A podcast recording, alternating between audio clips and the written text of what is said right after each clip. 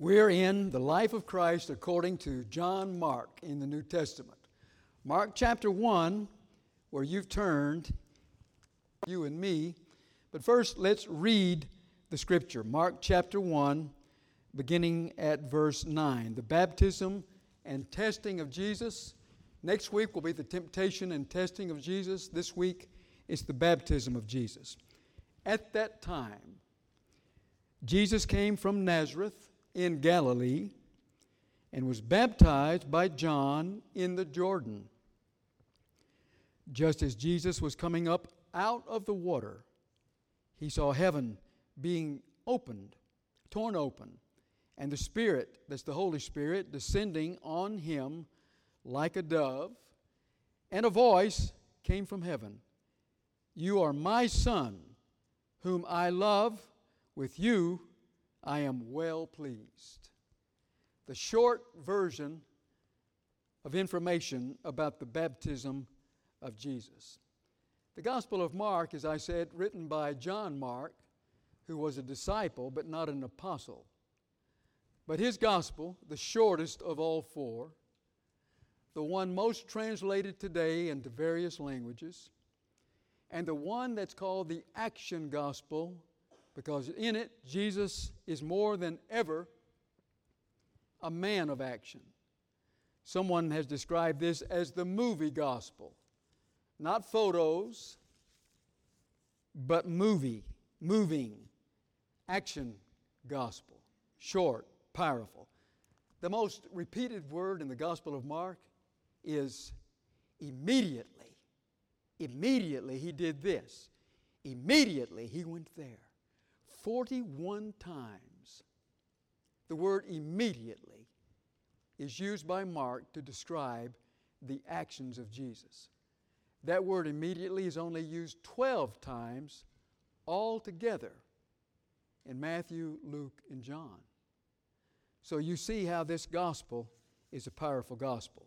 Now, if John Mark, and his name is called that in Acts 12, we have John the Baptist here, we have John Mark here, He's called Mark here in this case, but he was called John Mark.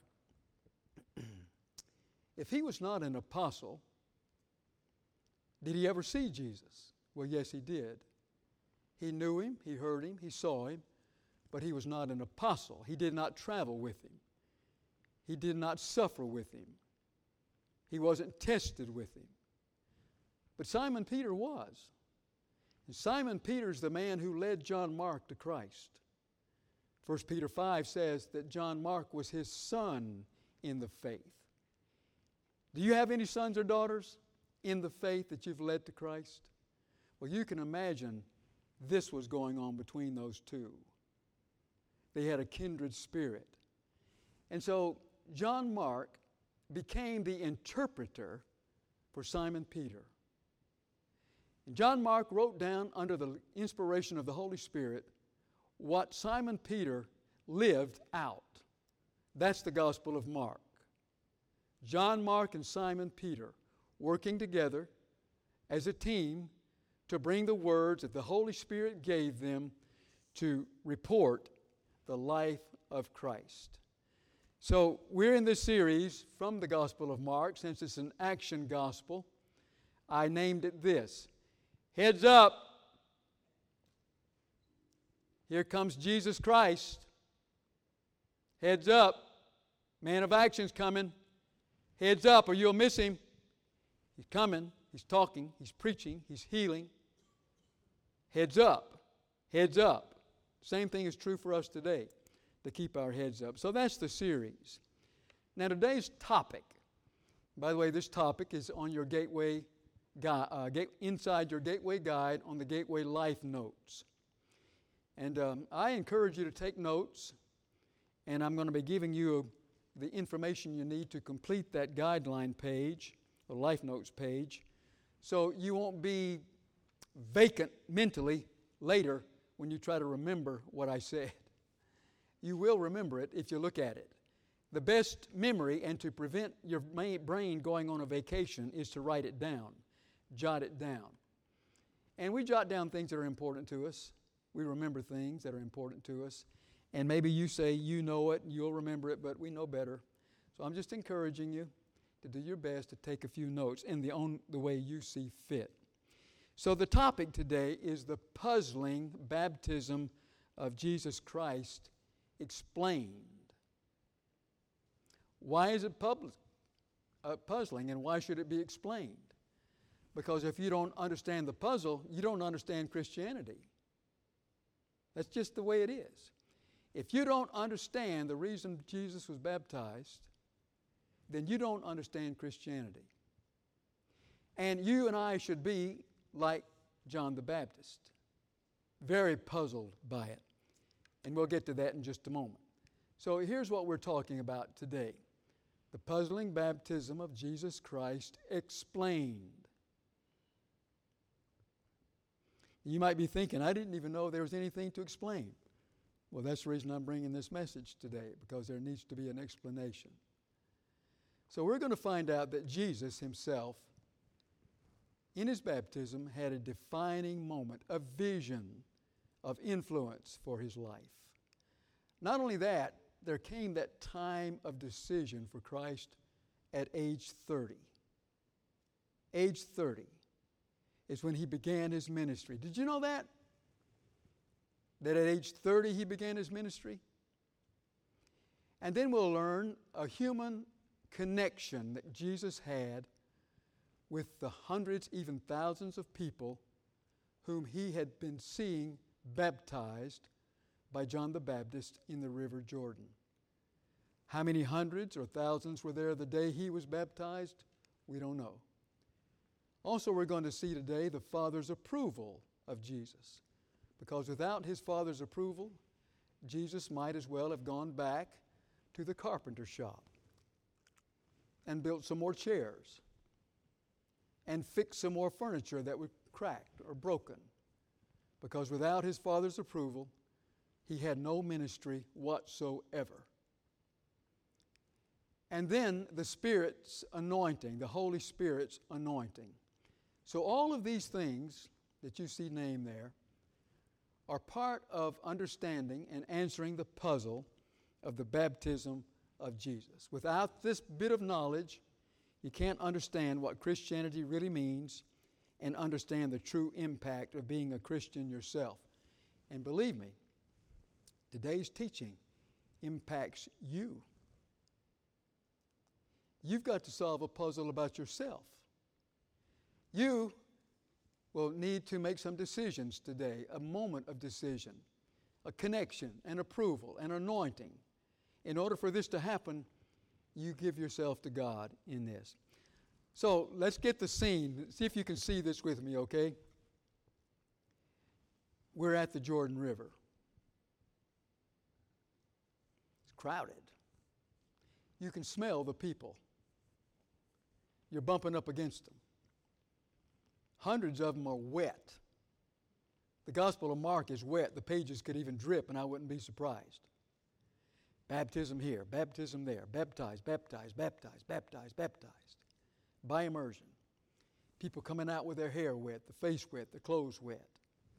Other people waiting to go in. John the Baptist, the baptizer, that's what he was called. The baptizer. The baptizer. And when they came, then Jesus one day, at age 30, came walking to the Jordan. As soon as John the Baptist saw him, he got very excited. And when Jesus came up to him and said he wanted to be baptized, John suddenly was seriously puzzled. Wait a minute, wait a minute, wait a minute, wait just a minute. I've been preaching a baptism of repentance and confession of sins. You mean to tell me that you, you're coming to confess your sins? You're coming in repentance? Well, how can, how can that be? Because I've been telling people that the Messiah would be sinless. He would be God's Son. He would be pure, holy, the Messiah, the anticipated one. Yet here you stand in the water with me and you want me to baptize you with the baptism of repentance? Well, does that mean that Jesus did sin after all? Did Jesus have things to repent of? Does that ever puzzle you? What about those you're trying to witness to, perhaps? Anybody ever put this up in your face? Why did Jesus get baptized? Can you tell me that? Your Bible says he went there with the man who was baptizing people who repented and confessed their sins. Yet we know that Jesus was the sinless Son of God. He was tempted with every sin and yet without sin. So, what was going on here? That's a puzzle. That's a question mark. Now, in Mark, we're not given the answer. So you could read Mark all day long and not get the answer. kind of frustrating, isn't it? So, where is the answer? Well, it's in the book of Matthew. Turn there, Matthew 3. Here we'll get the answer to the puzzling question why Jesus was baptized. Matthew chapter 3. This is Matthew's account of the baptism of Jesus, a further explanation, and um, you'll see so many good things. By the way, there's so much exposition of these Gospels, and I have read so much and learned so much over the years um, that it's like filling up your cup and trying to share it with others, but you've only have a few minutes to do it. Uh, you might be sitting there looking and thinking about something you've read about this before, or reading something on your phone, even, or thinking about something you've read. But if you'll follow along with me, I'm going to give you what the Bible. Here's what the Bible tells us. Verse 13 Jesus came from Galilee to the Jordan to be baptized by John. But John tried to deter him, saying, I need to be baptized by you, and do you come to me? Now, here's the answer Jesus replied, Let it be so now. In other words, you're going to baptize me. Don't resist it. Don't push back. Don't get confounded and don't get confused. Let it be so for now. It is proper for us to do this. For what reason? To fulfill what? How much righteousness? All of it. In other words, Christ was saying, I'm going to be baptized here because I've come to fulfill the law, I've come to fulfill grace, I've come to fulfill everything that needs to be fulfilled.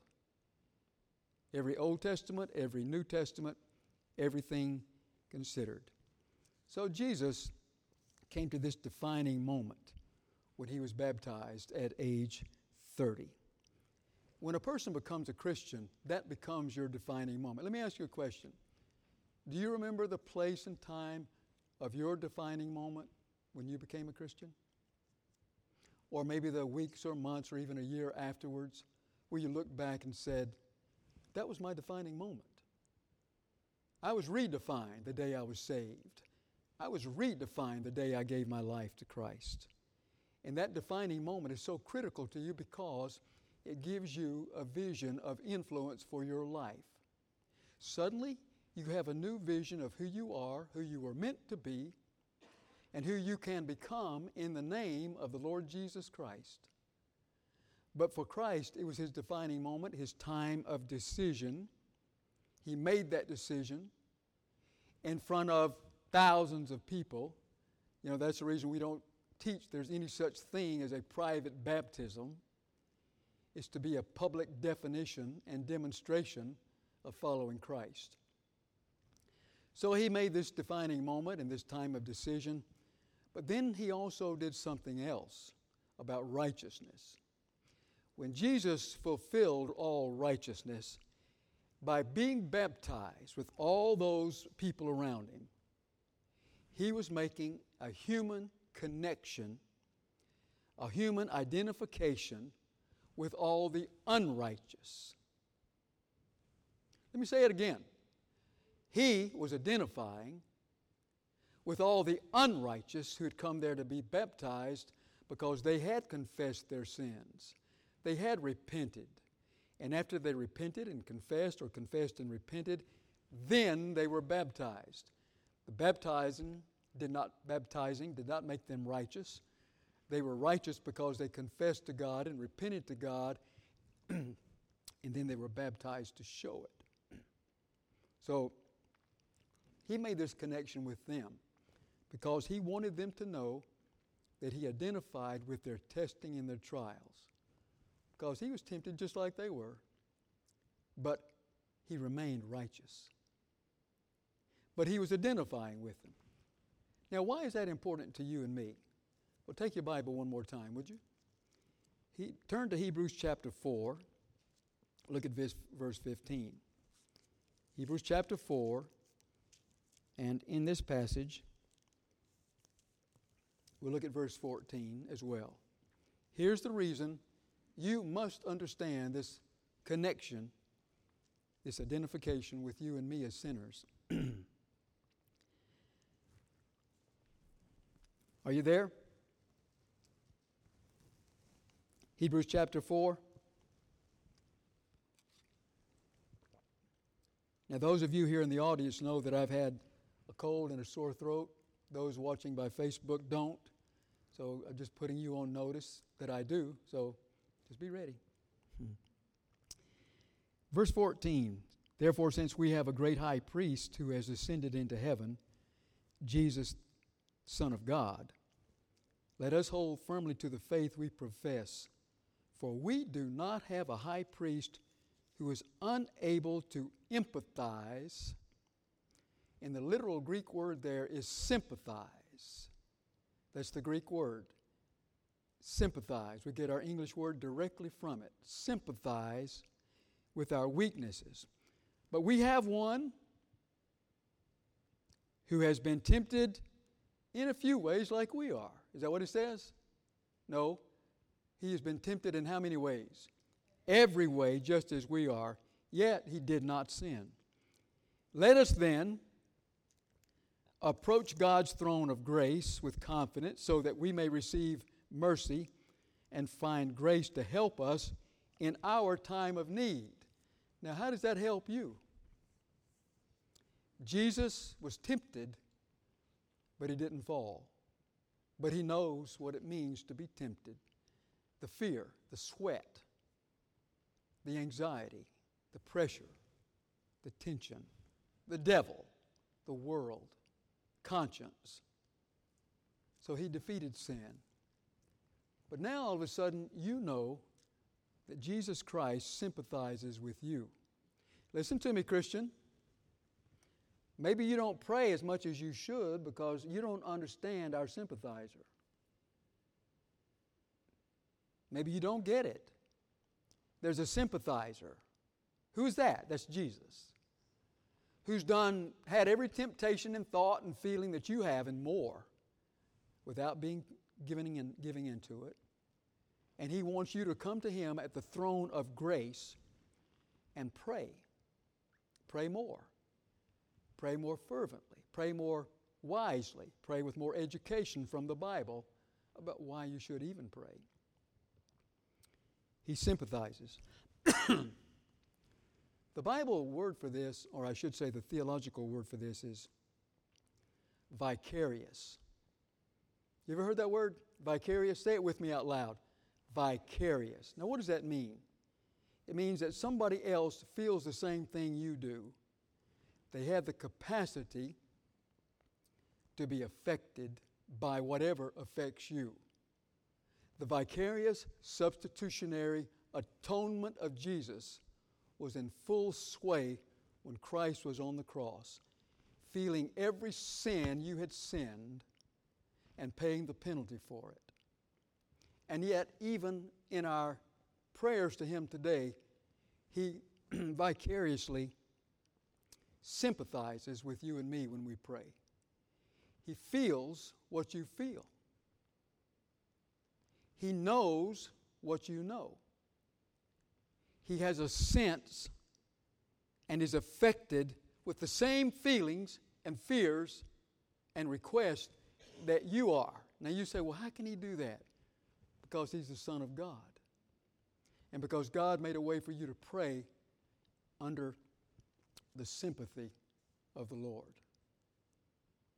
By the way, Christian, this is one of the reasons that you are so blessed because when you become a Christian, suddenly and for the rest of your life, you will have sympathy if you're in touch with Jesus. You will have sympathy for lost people. You know why? Because you used to feel the way they feel right now. You used to think the way they think right now. You used to have the guilt they have right now. You used to have all the complexes, setbacks, mental, emotional stress they had, that they have. You used to have them. And you can identify with them because you sympathize with lost people. This is what makes a great evangelistic Christian. Some Christians don't ever get this. They've never been to the prayer of the throne of grace to pray. They've never understood the sympathetic ministry of Jesus, and they've never been sympathetic toward lost people. They think that's something preachers preach about all the time, but don't understand what it means. it's also the reason we Christians think of each other because we are sympathetic toward our brothers and sisters. We feel their pains. We pray for them in their sicknesses. We understand their temptations. We know they're a new person with a new life, but we are in sympathy with each other. And I don't mean that some kind of weak, wimpy way. I mean in a strong, positive, binding, spiritual way. That's how we help each other. My wife and I are very sympathetic toward one another in marriage. That's why we've been married so long. We're still sympathetic. We never want to lose that. Sympathetic. Do you have sympathy for lost people? Can you feel what they feel because you used to feel that way yourself? Now, if you do have that sympathetic feeling toward lost people when you get a chance, what do you do about it? Do you try to intervene like Jesus would have you to do and influence them by your words, by your actions, by the look on your face, by giving them some information? An invitation, perhaps? Excuse me. How sympathetic are you? So, take the sympathy and live sympathetically. Let's pray.